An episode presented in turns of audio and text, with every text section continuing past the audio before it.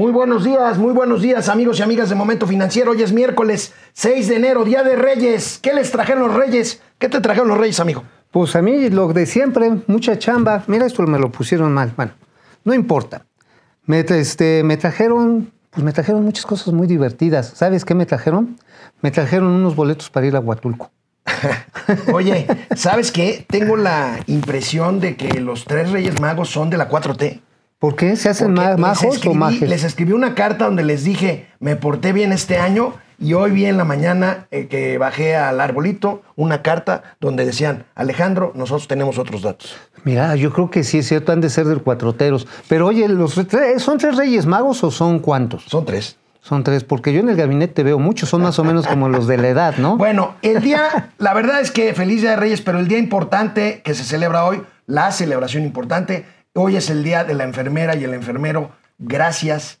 a Saludos, todo ese felicidades. ejército heroico de mujeres y hombres que se parten la cara todos los días para cuidarnos. No, y en lo personal, un saludo a mi hermana Hortensia, que ella también, pues es enfermera de profesión, su primera carrera como enfermera.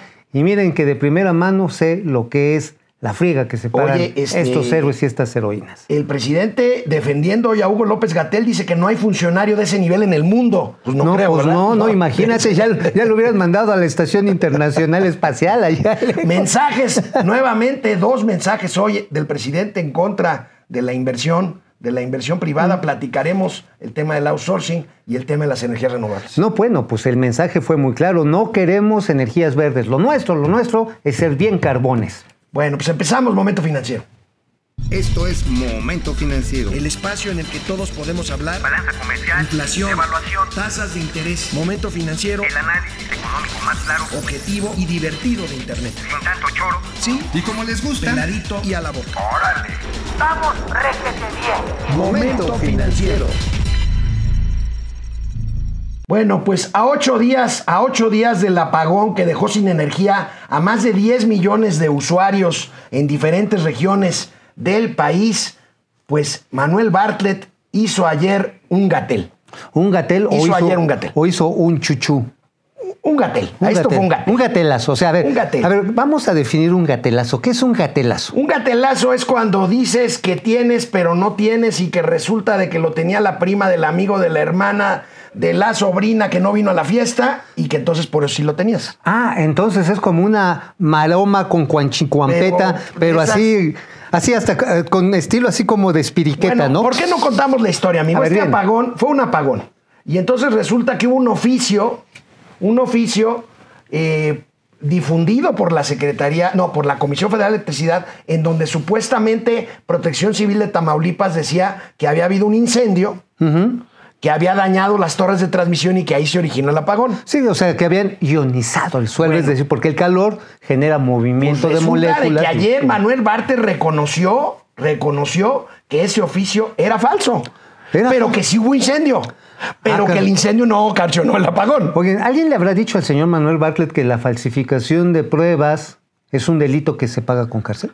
Pues no sé, pero Digo, vamos a ver. nada más, ¿eh? vamos a ver cómo lo dijo ayer en esta confusa conferencia de prensa Manuel Bartlett Díaz, director general de la Comisión Federal de Electricidad. Viene. eh, sí hubo un incendio, sí está demostrado, los elementos que tiene la CFE lo hacen patente. ¿verdad? Y vamos a buscar que esa, esa, esa, ese tema del oficio se resuelva y se averigüe. La- el procurador de, o el secretario de gobierno de Tamaulipas ya inició una serie de, de denuncias, pues qué bueno que se haga la investigación y nosotros vamos a cooperar.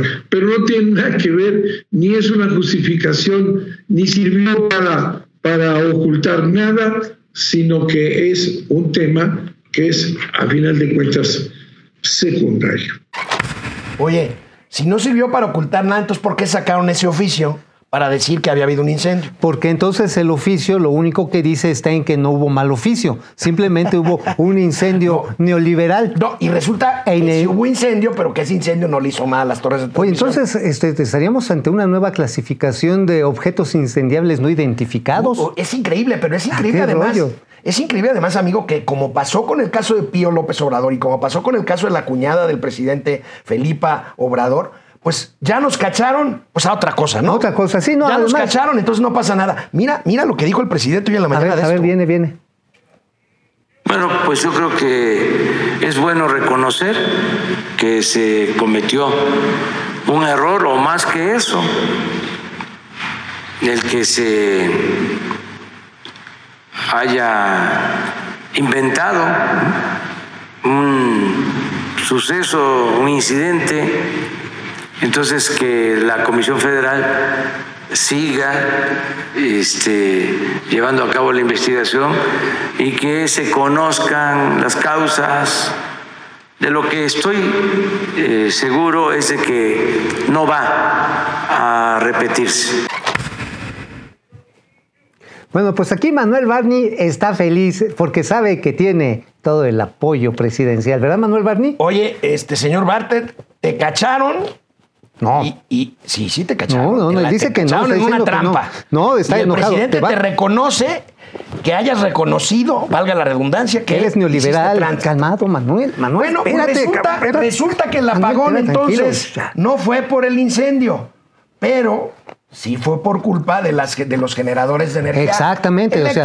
O Manuel sea, Barney está defendiendo a su origen carbonífero.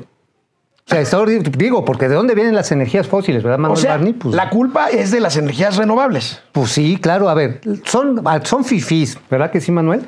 Mira, son fifís, son inversión privada, estaban recibiendo subsidios, porque fue lo que dijo Manuel Barney, este, subsidios en la transmisión, y además pues servían nada más para los malditos negocios neoliberales, como los Amos, los, el Coppel, ¿verdad? Servían para Walmart, servían para los restaurantes VIPs. ¿Por qué no vemos, ¿por qué no vemos cómo Manuel Bartlett eh, justifica, justifica que este apagón fue culpa de la reforma energética?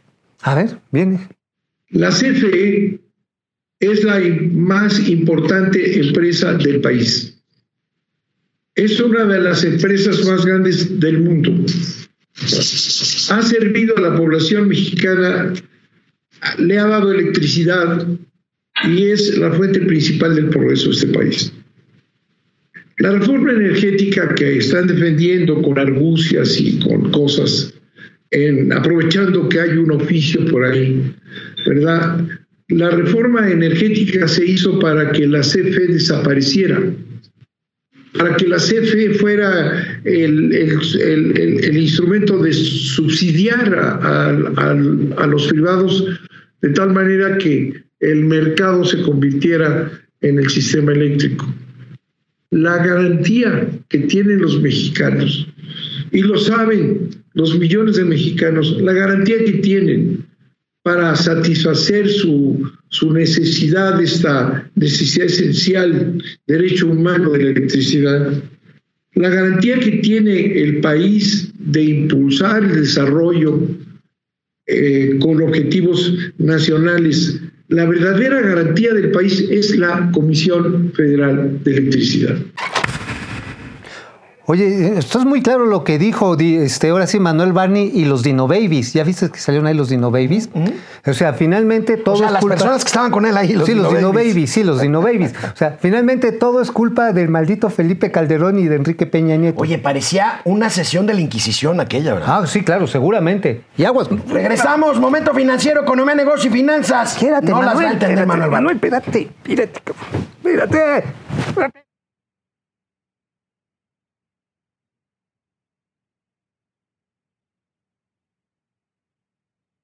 Bueno, pues entonces resulta que no fue el incendio la culpa del apagón, sino de Las energías las renovables. energías renovables. Sí. Cuando es un ejemplo claro de un problema de falta de mantenimiento en las líneas de transmisión de la C- de que- cuyo monopolio tiene la CFE y que quiere mantener a toda costa. Respecto a la petición de los empresarios de invertir más en líneas de transmisión de la CFE, Barto les dijo esto.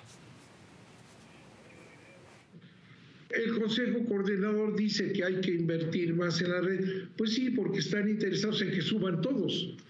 Pero el, el- gasto y las circunstancias en que nos encontramos tiene que tomar en cuenta la capacidad que tiene la red y la capacidad que puede tener la red. Ese es un tema que vuelve a surgir ahora, ¿verdad? Porque ha habido, eh, las redes pertenecen al Estado y deben de seguir perteneciendo al Estado y no puede haber inversión privada. Lo que debe haber en relación con las redes es que paguen el costo de las redes y la reforma energética dejó establecido que toda una cantidad enorme de inversión privada no paga las redes. Y hay empresas que tienen 20 mil eh, tiendas en todo el país, ¿verdad? Y lo mandan desde un punto y no pagan la red. ¿A quién se la aventó con lo de las 20 mil tiendas? A los Oxos. A los Oxxos. A los Oxos les dijo, a ver, los Oxos como utilizan la energía que ellos producen con productores independientes, se suben a la red sin pagarnos, lo cual es una mentira. Las tarifas existen y ¿sabes por qué son más baratas las energías renovables? Porque son tecnología más nueva. Pues claro, claro. Ahora, aquí eh, dice Así una cantidad de mentiras el señor Barter. El caso es que CFE quiere quedarse con el monopolio. Totalmente. A pesar de que la producción de energías renovables o energías alternativas hace que la electricidad sea más barata en este país a partir de la reforma energética. Y además es un engaño, amigo. Es como si un banco grande, ¿cuál quieres? ¿Banamex? Ah, es como si Banamex dice... Citi. Citi dice que se salga eh, Banco Sabadell o Banco ABC Capital. Ajá, sí, ándale. Para que se poder- vaya a Banorte. Que, que no, porque Banorte es de los grandes. Ok, que se vaya en bursa, Que, que se vaya en bursa para poder controlar la- el flujo de la competencia en el sistema bancario. Es, es ilegal, es completamente ilegal. La CFE es uno de los participantes del mercado, no es la autoridad. Y si la autoridad pero reguladora autoridad. y si la autoridad reguladora le hace caso a la 4T, estará, la CENACE, estará la- cometiendo un delito. Que es el Centro Nacional de Control de Energía CENACE, se hace, se hace pato, se hace buey. O sea, realmente no. es- Bueno, ¿qué, qué- qué- qué transformación tan animalesca de pato a buey? Sí está duro, está- ¿no? sí está Pero duro, sí bueno. se están haciendo totalmente, eh, ahora sí que de la vista gorda, ante el agente dominante. Pero además es un agente dominante que no tiene lana ni para invertir en la generación. No, ni mucho menos en la, tra- en la transmisión. transmisión. Entonces, digo, no es por gusto, simplemente las pérdidas al tercer trimestre del año pasado de la CFE fueron de 100 mil millones de pesos. Ay, nomás. Ay, nomás. Vamos a ver cómo termina el año, ¿eh?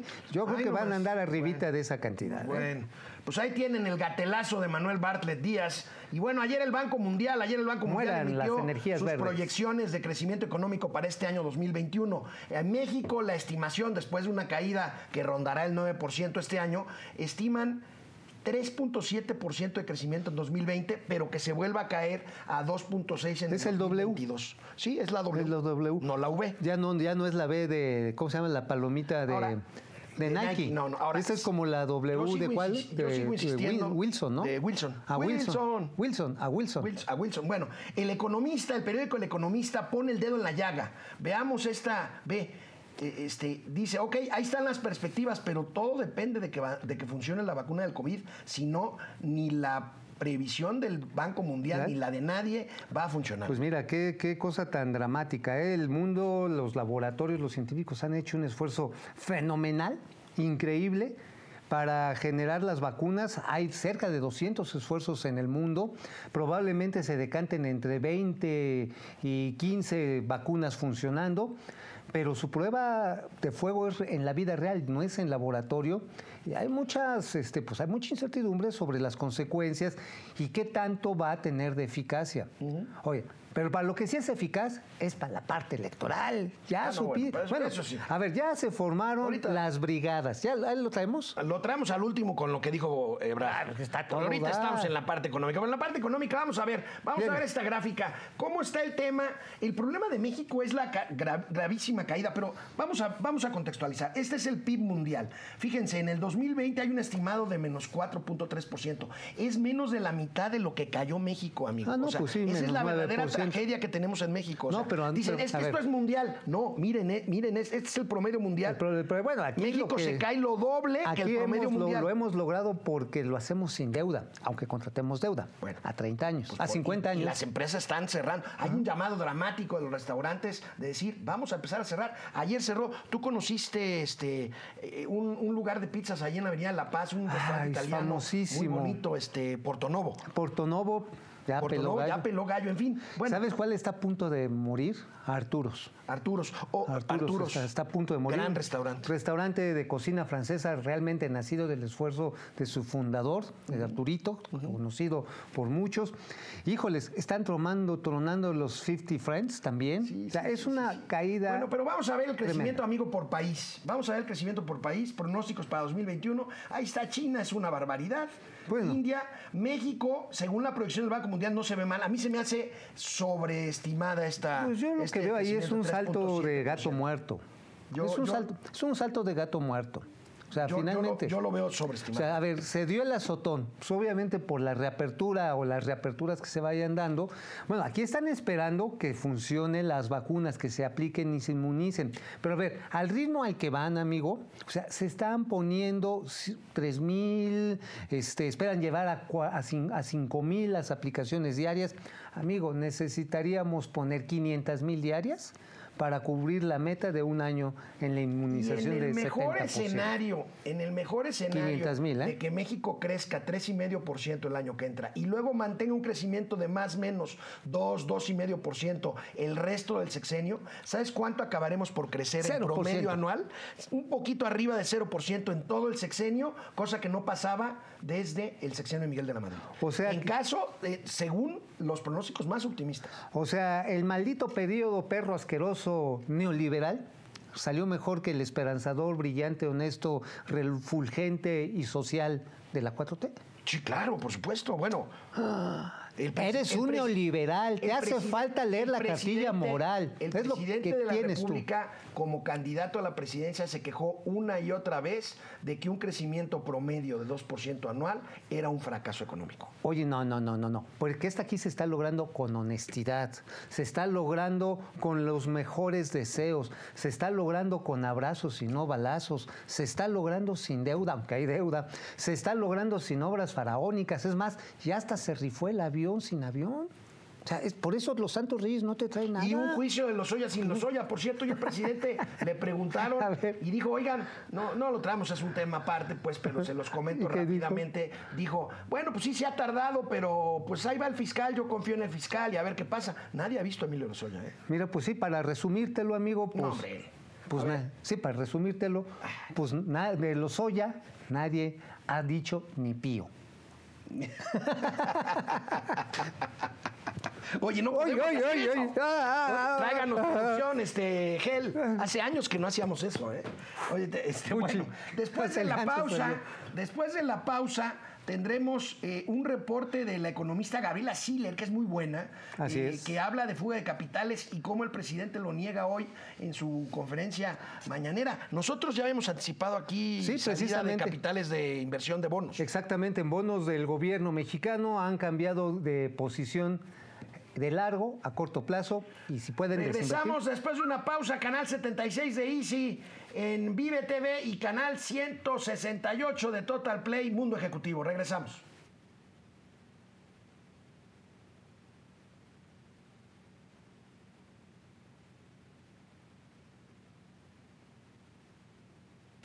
Bueno, pues la economista Gabriela Siller o Gabriela Siller este, reportó ayer en su cuenta de Twitter salida de capitales de México. Veamos los tweets de Gabriela, muy interesantes. Nosotros aquí ya habíamos dado algunas cifras, ahí los tenemos, amigo. Este. Ajá.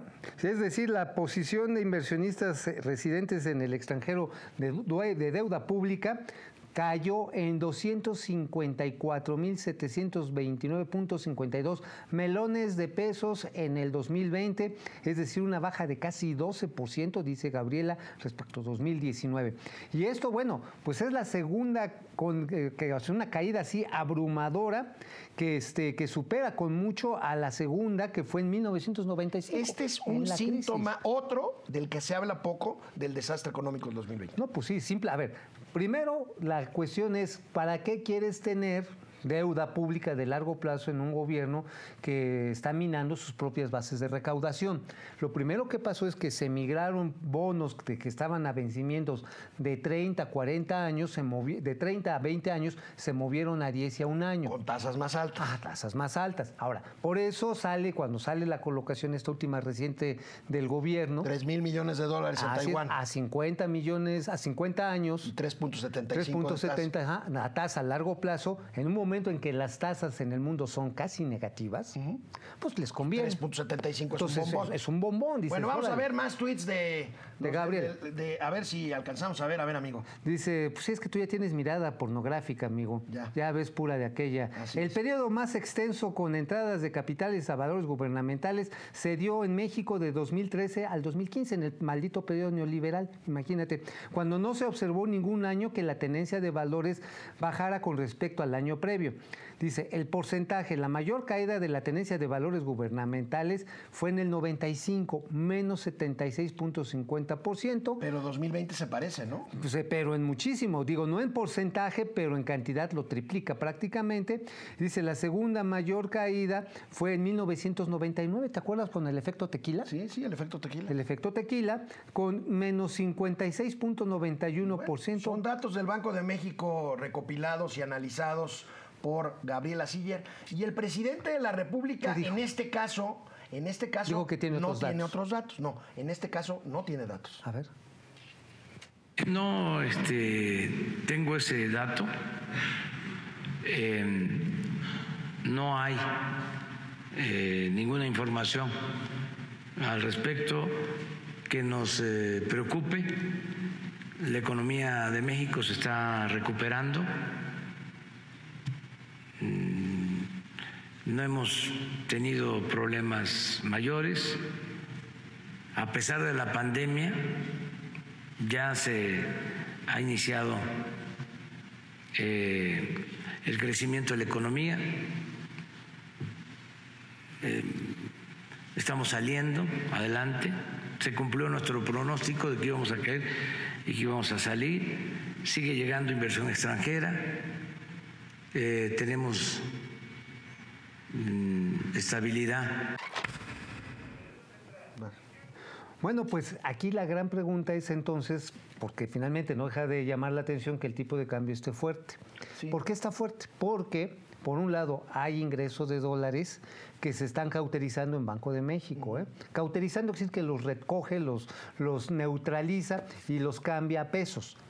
Ahora, ¿de dónde están llegando estos dólares, amigos? Pues las remesas. De las remesas. Que ahorita vamos a hablar de las remesas y te voy a pedir que nos platiques un poquito más este razonamiento que estás haciendo, porque vamos a, a relacionar remesas con el tipo de cambio, estos que tanto presume el presidente. Pero que no es asunto de él, ¿eh? Sí, no, no, claro que no. Bueno, hay un decreto presidencial que ya habíamos comentado, si mal no me recuerdo aquí, que prohíbe el uso de una sustancia que se llama glifosato en el campo mexicano. Es un herbicida de uso común en el mundo. Claro. Que Y los ido- científicos lo defienden mucho, aunque hay algunos ambientalistas que dicen que no. Ajá, y de hecho ya en algunos países europeos hay un proceso de sustitución por otros agroquímicos. Ahora, ¿por qué en México no quieren el, el Por una cuestión ideológica. glifosato? Como no quieren los transgénicos, también ya se estableció por parte de este mismo decreto que México dejará de importar semillas genéticamente modificadas a partir del 24. El resultado es que va a subir los costos de los alimentos. Así Bueno, de simple, ¿eh? De hecho, hay un organismo Ah, pues que se que llama. Protección de Cultivos, Ciencia y Tecnología, el PROXIT, que señala, amigo, que los cultivos de maíz, frijol, cítricos, tomate, café y leche y chile pueden caer hasta 40% su nivel de producción. agarras en con México sorpresa. Si quitas este, esas- esta sustancia, el glifosato, 40% pues, de productos que son muy, muy rentables para el Estado mexicano, como es maíz, frijol, cítricos, tomate, café, chile. Me agarraste ahora sí con la sorpresa de esto, la verdad, amigo. 40%. 40%, Se imagínate. puede caer. Pues imagínate una caída de Chile de 40%, eso... No, no, no, no, no, no. no, Oye, no, sí, no, o sea, no, ya, no, no. ahora sí que ya ni con Pfizer la haríamos, Oye, amigo, mano. y sigue, sigue la guerra de petróleo. Oye, ¿y con el frijol? ¿Ya sacaste...? Eh, eh, frijolitos, este, de ahí de Tlaxcala, cerca de Tlaxcala y No, de no, Apizaco. pero mira, los podemos importar de Sacoslovaquia. No, no, no. ya- mira, Sí. eso ya es ardidez. No, bueno, lo podemos hacer. Digo, finalmente para eso es la Bueno, balanza tras dos agropecuaria. días de negociaciones en la OPEP y países aliados ante la amenaza de Rusia y de Kazajstán de incrementar su producción de petróleo para bajar el precio, Arabia Saudita decide reducir su producción de un millón de barriles diarios. Y México ni pintó calladito. A México le conviene porque él no. Pues sí. Ahorita vamos a producción a la baja, ¿no? Bueno, sí, ¿con cuánto cerramos el año? Creo que estuvo en menos de un millón setecientos Mil barriles. Más pegado al un millón seiscientos. Ajá, sí, una caída este, notable, aunque el biólogo, ¿o qué es biólogo o agrónomo? Este, Eh, Octavio Romero, ajá, agrónomo. Octavio Romero, pues había asegurado que íbamos a cerrar en un millón novecientos mil. Y hace dos años, nada más digo, perdón que les esté poniendo el dedo en la llaga, hace dos años se decía que para estas fechas la plataforma de producción iba a ser de dos millones cien mil barriles. Entonces, pues, este, neta, pues no. Pues con ello el precio del petróleo a nivel mundial subió 5% y veamos esta gráfica. A ver, viene. Cómo se ve, ahí se ve el precio del petróleo y en México subió 3.6%. Pues con esto olvídate de que baje más el precio de la gasolina, amigo. No, por supuesto. Además, aquí pues es como un vaso comunicante en sentido inverso. Sube los ingresos petroleros, hay una mayor captación de dólares, ajá, pero por otro lado, lo que tú dices, si bien es cierto que se mejora la captación, la captación eh, tributaria por parte del gobierno en la renta petrolera, también es cierto que por otro lado, los precios de la gasolina van a tender a Oye, subir. Por cierto, vi un dato de que el año pasado la venta de gasolina en México se cayó 40%, que es una cifra igual a la que di hace rato de Exactamente, sí, pues ahora sí que, pues ahora sí saco la conclusión de que con la gasolina pasó lo mismo que los frijoles, o sea, hay un menor consumo, la movilidad de las de las personas pues fue menor y obviamente el consumo. Bueno, ¿cuánta gente dejó de embotellarse en las calles? Este- Y se embotelló mejor en su casa. ¿Quieres Y decir chúpale. ¿Cuánta gente dejó de circular? Este, Sí, en las, calles? avenidas, sí, pues ya mejor se embotelló en su casa. No, el consumo de alcohol subió 15%. Este, que esa es una buena noticia para la industria alcoholera, ¿no? No necesariamente para la médica ni para los hígados de las personas, porque si, si agarras el frasco de común en, el home office, ya cuando llegas al último Zoom, ya estás en el... ya, ya te empiezas a clavar agua. ¿eh? Bueno, ahí Cuidado está con el tema del petróleo, sube de precio, Arabia Saudita baja la producción de un millón de barriles. Oye, ¿y no le aplaudieron a México? Es, es como el 10% Oye, de la producción de Arabia ya no Saudita. le aplaudieron a México. No, no, no, ya ahí ni pintó. Yo creo que ya ni dejaron entrar, Rocío. Oye, oye, ¿tú crees que, este, que cuando llegue Biden va a respetar el acuerdo de Donald Trump de prestarnos los 100 mil barriles de producción No, a yo la creo que eso ya pasó de ser un acuerdo temporal. Ahorita ya hay un nuevo acuerdo que es el que estoy diciendo ahorita. Ah. Inhale calladita porque pues tenemos Pues, menos pues sí, producción. menos petróleo. ¿Para qué, ¿Para qué decimos que vamos a recortar si ya lo recortamos? Bueno, de regreso, de regreso del corte, el presidente López Obrador presume nuevamente lo que no podría presumir. Remesas. Momento financiero, economía, negocio y finanzas para que todo el mundo Hasta lo PEP. les entienda.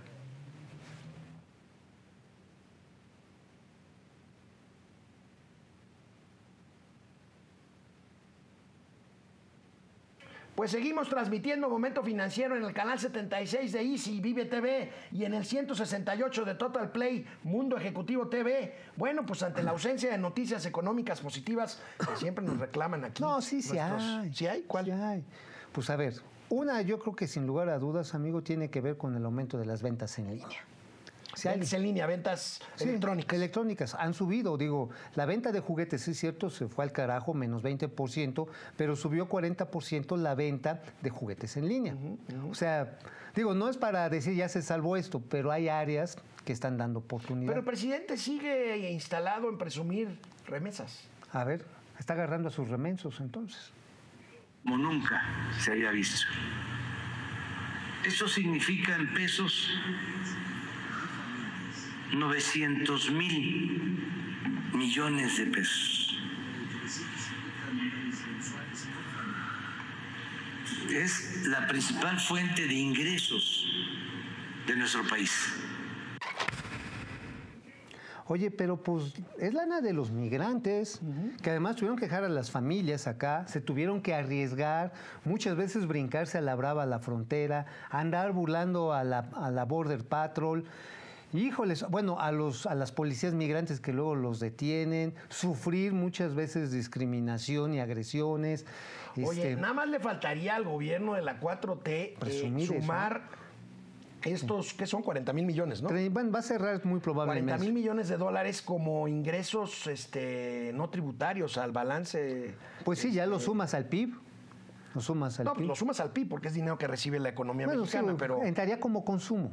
Por eso, pero o nada, más, por inversión, eso, nada más faltaría que los metieran a las cuentas nacionales, ¿no? Este, Bueno, que el lo Banco de México lo trae. Sí, pero lo podrían agregar, lo podrían agregar seguramente en los resultados positivos de inversión pública, por ejemplo. Ok. Digo, pues han generado las condiciones para que la gente se quiera ir del país, ¿no? Digo, pues su, su esfuerzo les ha costado de que la gente diga, patitas, vámonos a buscar chamba a otro lugar. Porque mira, amigo, ¿por qué están aumentando las, las remesas? Por los programas de apoyo que ha dado a las empresas y a las familias el gobierno de los Estados Unidos. a las ¡Tarán, empresas y a las familias Sí. de Estados Unidos que al seguir recibiendo sueldos de empresas que están a medio funcionar o de plano están cerradas, pues entonces pues este mantienes tus ingresos. Bueno, nada ¿no? más al sector agropecuario, el acuerdo del lunes pasado en los Estados Unidos, por supuesto, fue canalizar 900 mil millones de dólares a los farmers, a los American farmers y sus, y sus trabajadores and workers. Esta cantidad de lana precisamente para aguantar la pandemia. Obviamente los mexicanos que están aquí rascándose el ombligo y, el hambre, porque no hay apoyo, no hay precios de garantía ahorita para el maíz, ¿eh, amigo? Aguas, ¿eh? Bueno, tú sabes que a mí no me gustan los precios de garantía. Ah, no, bueno, pues no hay. O sea, Bueno, ni siquiera los hay. aparte que no hay. Además de que no hay. Entonces, ¿qué hacen? Pues se van al otro lado, ganan dólares, porque allá los gringos sí tienen con qué gastar, lo mandan para acá. Entonces, en vez de, des- de lo que debería de presumir el señor López Obrador, es el agradecimiento a Donald Trump y al Congreso norteamericano por estos apoyos que pues derraman de este lado. Sí, como el té de ramo blanco, ¿no? bueno. Que es el de novia. ¿Qué es el terreno? ¿No? Ay, Dios mío, bueno. Este, pues da línea, da línea el presidente Andrés Manuel López Obrador. ¿Se acuerdan el tema del outsourcing que pospusieron para enero, febrero? Bueno, pues por si quedaba duda, hoy el presidente pues se refirió al tema y tira línea. Ahorita lo comentamos A ver. qué se refiere y por qué dijo esto. A ver, viene. Ya tenemos eh, previsto que para el primer trimestre de este año se eh, envía eh, la iniciativa. Ya está ya, pero buscando un acuerdo este, y también esperando a ver si reaccionaban y no sucedía lo mismo, pero vimos que este, se continúa con estas prácticas. ¿no? Entonces, yo sí creo que debe eliminarse la subcontratación, el outsourcing, todo esto que se creó y que da eh, pie a que eh, se despidan a los trabajadores sin garantizarles sus prestaciones. Entonces se hace un llamado al gobierno federal, a diferentes A todos, que se termine. a todos. sí. Pues bueno, mira, en el ánimo de conservar su narrativa y de justificar que no se crearon los dos millones de empleados, empleos que dijo que se iban a generar durante la pandemia para salir adelante, para justificar pues la abrumadora pérdida de inversión que es lo que está determinando la pérdida de empleos formales e informales, pues el presidente está dispuesto a echar al bote de la basura cuatro y medio millones de empleos. O sea, ya es claro, o sea, el presidente no le interesa el diálogo en, la- en el Congreso que se prometió para febrero. No. le interesa que el TEMEC esté en riesgo, como ya lo han advertido en las cámaras en los Estados Unidos, las cámaras de, produ- de productores, manufactureros, como lo han advertido los europeos. No le importa, punto. Lo va a tratar de destruir. Ahora, ¿sabes quién ha utilizado exitosamente el outsourcing? Pfizer, para hacer las vacunas. Para hacer las vacunas y seguramente las demás farmacéuticas también. también. Entonces, pues México pues, va a seguir en su regreso a los años 70. Bueno, el presidente se refiere a lo que comentábamos ayer cuando hablábamos del tema de la pérdida de empleos, como si, suponiendo sin conceder que los 227 mil empleos que se perdieron en diciembre por cuestiones de estacionalidad fueran culpa del outsourcing, pues de todas formas estaríamos en déficit de empleo, amigo. Ahora, déjame decirte, el outsourcing no corre a la gente en fin de año, ¿eh? Al contrario, lo que sucede es que cuando tienes a trabajadores temporales, por ejemplo, una tienda departamental, O un hotel. un hotel, pasa la temporada alta, pues se acaba el contrato de uno o dos meses y te recontratan en el siguiente periodo. O sea, esto es un ciclo que está ya perfectamente estudiado desde que existen cifras de estacionalidad económica. Ahora, aparte de que el presidente pues eh, desafía la propia promesa que se hizo de dialogar con el sector No, privado no, no, para el tema del outsourcing, pues a mí me preocupa lo que es obvio, o sea, aparte de, de ignorar al sector empresarial en estas pláticas que supuestamente se llevarían a cabo en el mes de enero. Le va a dar otro pues zape a Carlitos Salazar. Y da por hecho, y da por hecho que los diputados pues van a aprobar lo que Lo que manden. Oye, ¿te imaginas a la tía Tatis diciéndoles, oigan, señores empresarios, porque siempre presumían, no, es que la Tatis la lleva muy bien con el sector La empresarial. nueva secretaria de Economía, que se Ajá. supone que uno de sus de sus primeros Activos. encargos es eh, reactivar la relación con los empresarios. Ah, imagínate, que- ¿qué creen, señores empresarios? Pues dice el patrón que ustedes valen Wilson. ¿Qué dirá la tía Tatis? Pues la tía Tatis pues va a decir, pues ni modo, es que dice el patrón que este, pues que vayan recogiendo sus porquerías, su tinglado y mejor este regresen ahí con Napoleón Gómez Urrutia, con Pedro Aces, este regresen ahí con los viejos sindicatos a ver de a cómo se las dan a dejar Cayetano Fríos, porque yo no voy a poder hacer nada. Fíjate que me comentaron algunos reporteros que cubren la fuente de, de informativa de economía que pues la verdad no ven que vaya a haber ahí como que mucha actividad y mucha información ¿Para qué? este con la tía Tatis, ¿eh? o sea, y la, la, la, la- Tatiana Cloutier es una mujer que lo hizo muy bien cuando fue coordinada de campaña del presidente López Obrador, muy mediática, muy entrona, eh, buena polemista, en fin, pero Promotora. no le gusta la crítica. Hemos visto que desde que fue diputada, eh, pues la crítica. Sus como no twitters, ¿cómo le- cómo le tweets salían? contesta, además muy mal escritos. Ajá. Este, pues me imagino que seguirá ese mismo tono como secretaria de Economía. Pues- Eso es lo que me comentan ahí los compañeros. No, pues bueno, pues nada más como si no fuera importante la Secretaría de Economía. Están una serie de permisos, por ejemplo, para la actividad minera, que tuvo un derrumbe de casi 19% el año pasado. Los permisos que da la Secretaría de Economía al sector minero son fundamentales. Bueno, Entonces, no creo estamos, estamos en el canal 76 de Easy, que es Vive TV, muchas gracias. Estamos en el 168 de Total Play, Mundo Ejecutivo TV. Esto es Momento Financiero, Economía, Negocios y Finanzas, para que hasta la tía Tatis les Podrá, entienda. Sí podrá.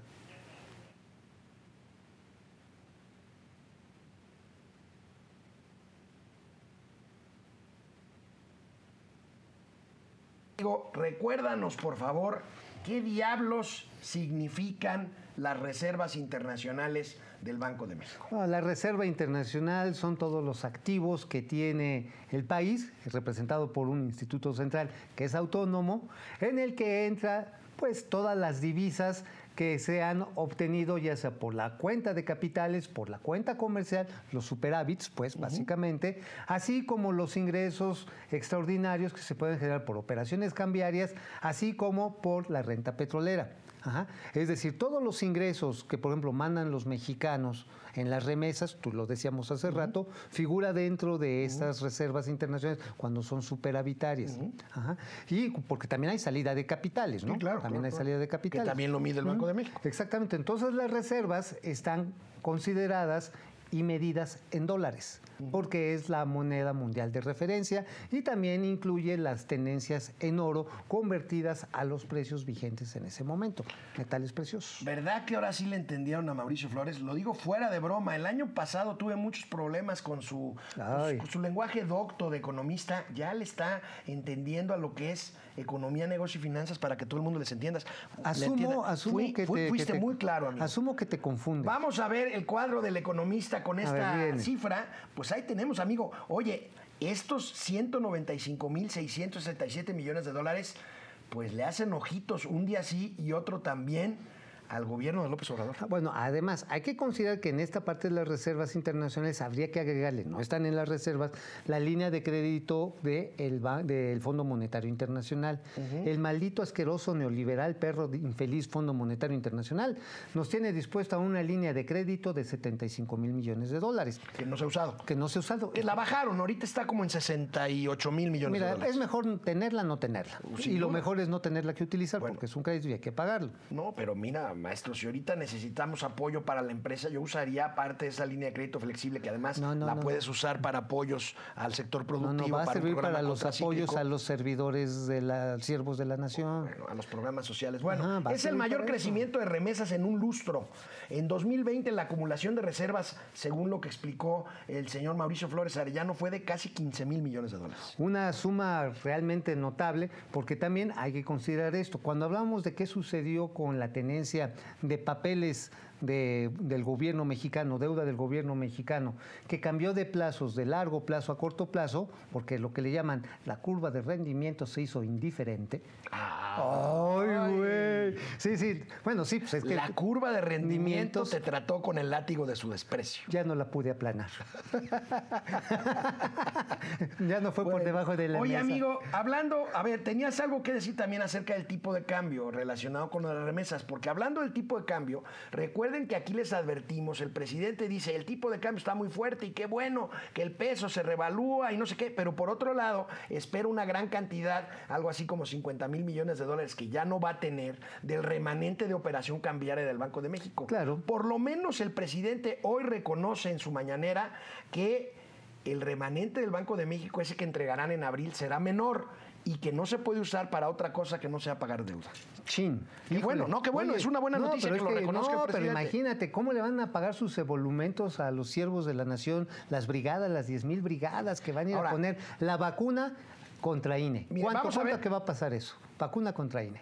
¿Contra, contra INE? Sí, sí, o sea, vacuna, pero muéstrame tu INE. Y además te Ah. dejo la cartilla moral, te dejo el libro de economía moral. Este, por cierto, El, déjame- el- el, este, el paquete. El paquete- 4T. ajá, el paquete Consueles, el paquete Consueles. El paquete Consueles. El paquete Vamos a ver cómo lo dijo el presidente. Esto a mí me parece buena, bue- buena eh, noticia que lo diga el a ver, presidente. bien. Esta es depreciación. Nada más que ya quítenlo porque es de mal gusto.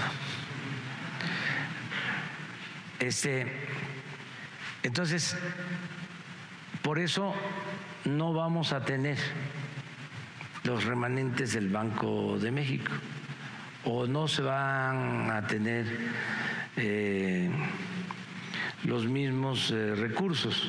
¿Cuánto sería? 300. Pues este, yo deseo que sea eso. En otro Este- tema, señor presidente, Si nos dan esos remanentes también va claro. Eso es, es muy importante.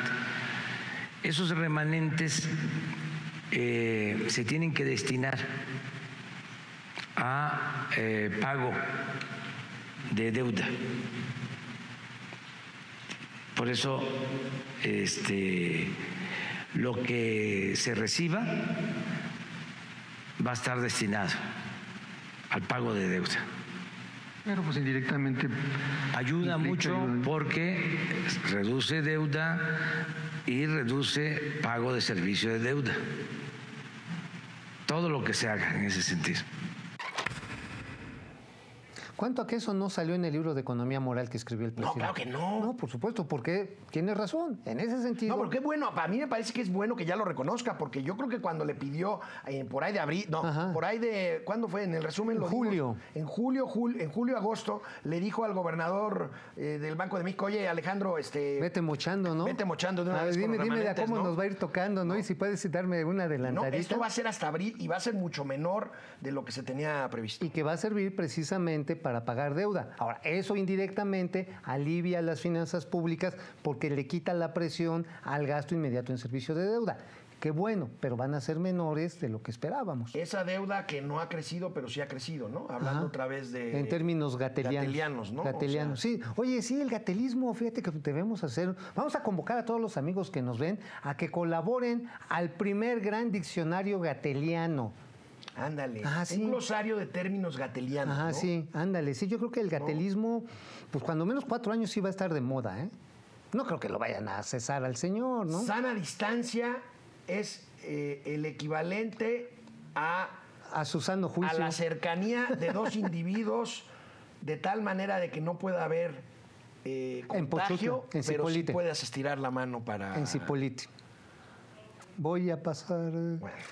Voy a tomar Oye, tu mano. bueno, Ay. vacunas, vacunas. Uy, amigo, qué pachanga. ¿Habrá una ceremonia cada vez que lleguen vacunas a la Ciudad de México Sí. y a Monterrey? Oye, se los decía a los amigos de internet hace rato. Cada vez que veo esas imágenes, me imagino de fondo música la van, la marcha Zacateca. La marcha. Tarratatán, Se robaron el cañón de la cachimba. Ya ni la Ya ni, bailan. ya ni la che. Y también tumba, tumba, tumba, tumba, tumba. Y los Vamos a ver- cohetes. vamos a ver a Marcelo Ebrard recibiendo vacunas. Eh, buenos días. Se está recibiendo hoy el cargamento, ya lo explicó aquí el doctor Alcocer, como estaba programado. Eh, yo quisiera nada más reconocer el esfuerzo que ha hecho Pfizer, BioNTech, la empresa que está produciendo estas vacunas, así como eh, DHL, que está encargado del, del transporte, y lo están haciendo en tiempo y forma conforme estaba programado. Ya el próximo embarque serán cifras considerables, más allá de 436 mil vamos a recibir la próxima semana y ya el sector salud está listo para manejar esos volúmenes de vacunas que colocan a México entre los primeros del mundo en su plan de vacunación. Eh, también tenemos noticia, como ustedes saben, de que el día de ayer se aprobó AstraZeneca, que es otra vacuna aprobada en México y ya muy próximamente iniciarán la producción en nuestro país para surtir a México con 77.4 millones de dosis y a toda América Latina con 250 millones de dosis de la vacuna AstraZeneca. Buenas noticias para México, buen día. Bueno, están llegando. Ahora el problema es colocarlas. Sí, son buenas noticias. Habría que ver este cómo, ¿Cómo, se coloca? cómo se coloca. Ese es el punto. Bueno, Punto complicado. nos vemos mañana, que ya será jueves, aquí en Momento Financiero. Mauricio Flores Arellano y yo nos da mucho gusto estar por aquí con ustedes. Disfruten sus juguetes. Mañana aquí seguimos. Disfruten sus juguetes.